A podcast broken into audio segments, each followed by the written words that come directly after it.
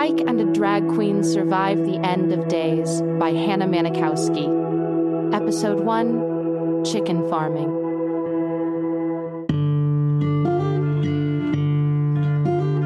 Some say the world will end in fire, some say in ice.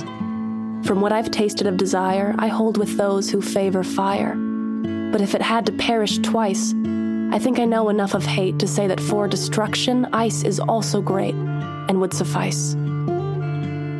Some bullshit by Robert Frost, who never would have survived the apocalypse anyway.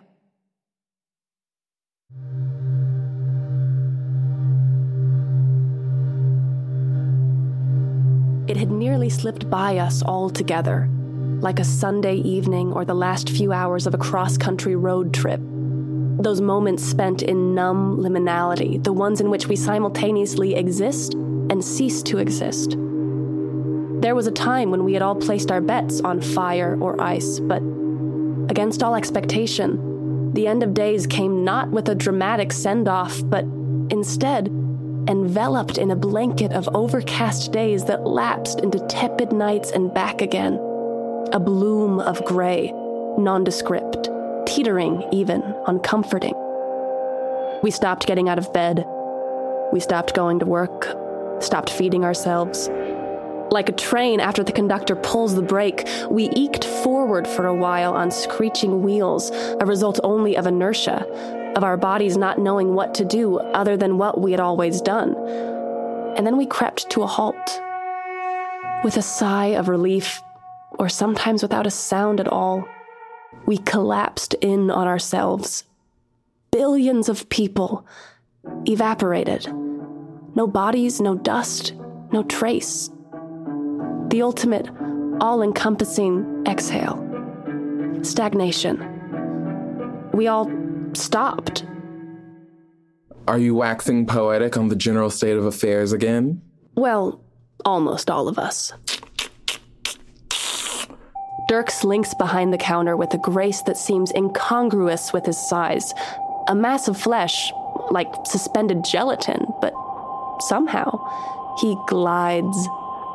His presence catapults me out of my head and back into my body, back into the swanky hotel ballroom where the months of custodial neglect are only just now beginning to show. There's an accumulation of dust, a broken window, a pile of trash and empty bottles, our own doing.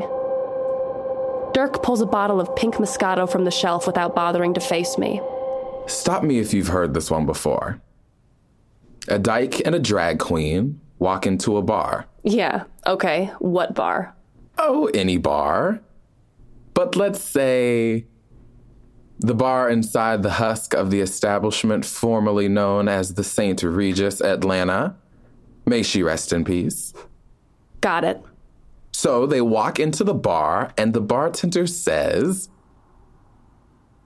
and the bartender says, What does the bartender say, Dirk? Nothing. Obviously, he's fucking dead. Want a glass? Wait. Too late. Don't answer that.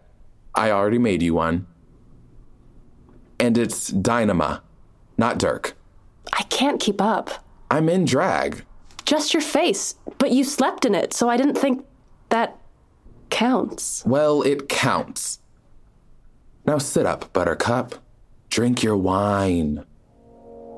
I blink my eyes open and prop myself up on my elbows, adjusting to the room, to the light streaming in from outside. It's funny. Without electricity, the world inside doesn't necessarily seem darker. The world outside just seems blinding, intolerable almost. A year ago, this place would have astounded and intimidated me. I would have stepped inside and felt immediately like I didn't belong. But nowadays, the ballroom is what's out of place. In the days following the end of the world, decadence just seems gaudy. The marble floors polished for no one, the Swarovski crystal chandeliers glittering for no one, the velvet curtains hung over impractically tall windows obscuring us from the view of no one. Pure excess. Maybe it always was. Why do you keep doing it? I look Dynama over. The caked on foundation, cracked and smeared, the smudged lipstick, the mascara in a particularly rough state on the left, indicative of which side of the pillow she'd laid her head on last night. But I can't deny it. She's glowing all the same. She holds her head as if she were immaculate. The makeup, the drag, who's it for? If Dynama is the only person I can keep alive, I damned well better keep her alive, Kitty. Kit. What? Kit. I hate it when you call me Kitty. We've been over this. Touchy. I call you Dynama. You can call me Kit. How do you feel? Are you hungover? I don't know. I always feel hungover nowadays. Even when I'm drunk, I feel hungover. The whole world feels hungover, like the entire planet is recovering from a long night out or something, and we're the sickness she couldn't quite purge from her system. The lingering headache, you know? I do not entertain morbidity. You want something stronger? A martini, maybe? No. God, no. That's maybe the last thing I want. But thanks. Suit yourself. Shit. I left my cold cream in the other room. And if I leave this shit on much longer, I'll have more blackheads than you can count. It's not politically correct, you know. The drag. It's sexist. Honey, politics died months ago. Let it go. Live a little. Sorry. Cynicism is my dynama. Gotta keep her alive, I guess. No, that's one bitch you'd be better off killing. Alcohol removes makeup, yeah? It's an astringent, right? Is that the right word? I am not the person to ask that question. You see anyone else around to ask? Fuck it, I'm trying it. Where's a clean rag? Ah! I look at her. Dynama transforming back into Dirk. I tried to envision how this moment would have occurred months ago. Would it have been a private affair, a sacred and personal moment of rehabilitation following an evening of drinking and performing? Or would it have been a communal event, shared over laughs with fellow queens in some makeshift dive bar dressing room? Either way, she seems robbed of something now. A plucked peacock. After all, I'm a lousy audience. Twiggish lesbian with no appreciation for a perfect contour. I can barely even keep up with the lingo. All right, Muffin! Dirk is back in business. Clean faced, fresh, and free. Welcome. Okay, question. Answer? You go first. You can have anything in the world, and you can have it right now. What is it? What do you pick? Fuck. I don't know. Because I know. No contest. I'd want like a whole bucket of fresh fries from McDonald's or maybe Wendy's. Oh my God, I'm salivating just thinking about it. Seriously? Fries? There isn't anyone you'd bring back? And worry about another mouth to feed? Hell no. It's hard enough as it is. It's not that bad. Not yet. But it's only the start. Six more months and the sewers will flood. The city will be drenched. We'll have to relocate somewhere rural. Learn how to farm or something. Shit, I don't know. But we won't be able to stay in Atlanta, bouncing around bougie hotels and raiding convenience stores for baked beans and Twinkies. Assuming we make it six more months, who's to say? We'll make it. We'll be fine. Having a farm might be nice. I've always wanted to raise chickens. Seriously, I mean that. I never liked living in the city. When I was younger, I always wanted to be somewhere else.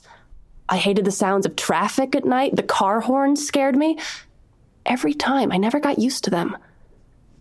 But I don't know, maybe that's just how it is. All right. Yeah.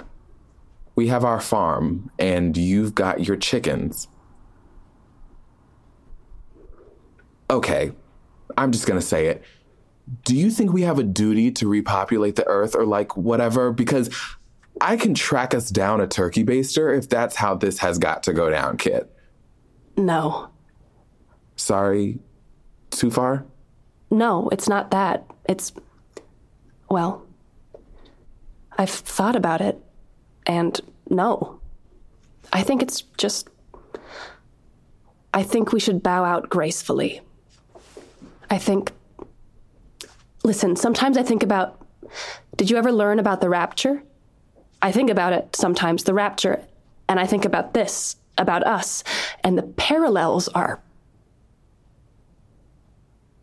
I think sometimes that this wasn't an accident. I think that we are here maybe as a punishment. I don't know what for. I don't know why it's us or why it's only us, but it doesn't make sense. It doesn't make any fucking sense that everyone else is gone, that they all just drifted away like they wanted it, like they were in on some big fucking secret. And here I am, and here you are, and that has to, it can't mean nothing. Shh. Oh, kitten. If only the world were so just. If only God were punishing us. Kit, Dolly, we aren't Vito Corleone. We're goddamn Kevin McCallister from Home Alone. This isn't vindication, Angel. This is abandonment. We weren't the chosen, but what's really insulting is that we weren't even the damned. And Honey Pie, the only thing worse than being sent to hell is being left in purgatory. What a drag. If you ever meet God, punch that cunt in the teeth for me. Jesus Christ. Fuck. What do you even do with that? Oh, God damn it, you're so fucking right.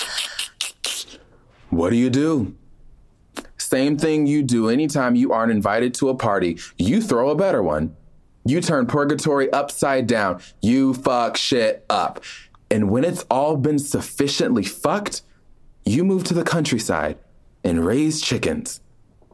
I suppose. God fucking damn it. I'm so sorry. I'm so sorry you're stuck here with me. This is such a sick joke.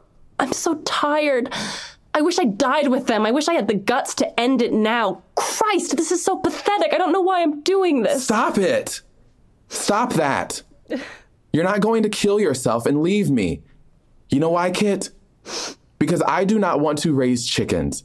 And when those sewers flood, I will not know how to raise chickens. So do not apologize for being the person who's in this with me, because without you, in six months' time, I would run clean out of baked beans and Twinkies and be washed away with the sewer sludge, farmless and chickenless.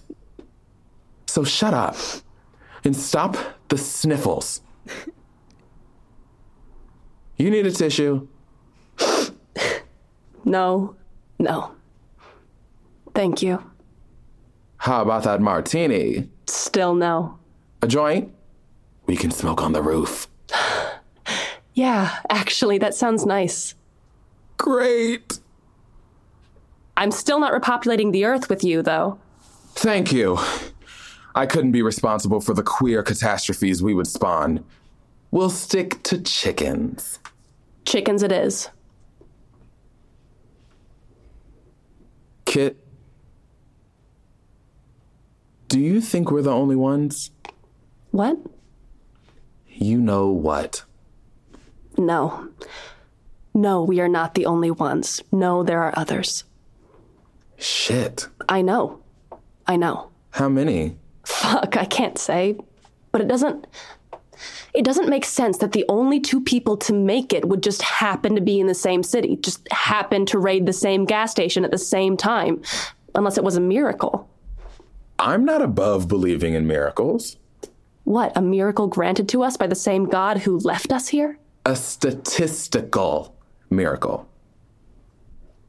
To think there are others freaks me the fuck out. Isn't that bizarre? No, it frightens me too. It keeps me up at night. It's lonelier somehow? Infinitely so. Yeah. Yeah, like I can almost handle it if we're the only ones. Then it's like, who cares, right? Do what you want, and then we die, and that's that. But if there are others, a network of stranded orphans, some worse off than us, without anyone, like feral animals, it's like how I used to think about aliens, you know? Outer space is so vast, and I always knew, well, yeah, there has to be something else out there. We can't be the only ones. That doesn't add up. Maybe I took for granted how small the world was before. Everything was interconnected, overlapping, accessible. Now Atlanta is a planet all its own, and the rest of it, it's the universe. It's the cosmos condensed. And suddenly there's this weight, this sense of accountability to reach out, to make contact. How long has it been? I stopped counting the days weeks ago. I'd say. Shit. Four months? Yeah, okay. That sounds right. Four months.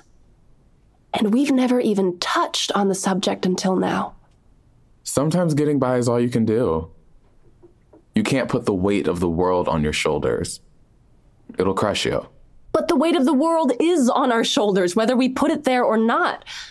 I think about it like that weight used to be distributed over the shoulders of 7 billion people. Now it's just us, whoever's left. There's not more weight necessarily, but it's heavier. There's more for us to carry because there are so few of us to carry it. To what end, though, Kit? You said it yourself. We are Mother Earth's cystic acne. Okay, well, that's not quite what I said. I am paraphrasing. Anyway, we are, and I stand by that. But I don't know, it's just, I think for that very reason, we should hold tighter to each other in these last days. At least go out on a good note, redeem our species insofar as we can. This altruism is a new look for you. Yeah. I don't know. I just. I just want to get high, I think. I'm going to stop by my room, grab the weed, and moisturize my face. Substituting cold cream with hard liquor was perhaps not my shining moment. Oh, and Kit, the chicken farming is not the only thing you have going for you as an accidental life partner. Yeah, well, probably cracked the top five list in terms of desirable traits I possess. Roof and five? Roof and five.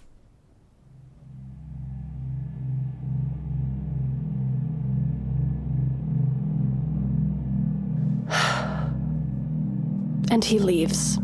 And I'm alone. And I resist the urge to melt back into the floor, to let Dirk get high enough to forget about me for the night, to shut my eyes and pretend that my particulate matter has broken apart and drifted into the ether infinite, but imperceptible, everywhere and nowhere. Fire and ice. Such an American conception of the end. Big ideas, and you can imagine how they'd hurt. A sharp pain, quick and exciting. Not like this. Nothing like this dull, perpetual aching. In the end, we didn't succumb to catastrophe, but numbness it was the numbness all along.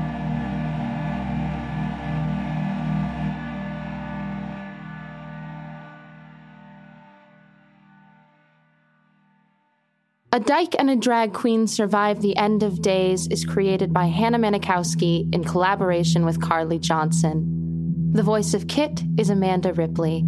The voice of Dirk is Joshua Christian Wyatt. Sound and mixing provided by William Lowe.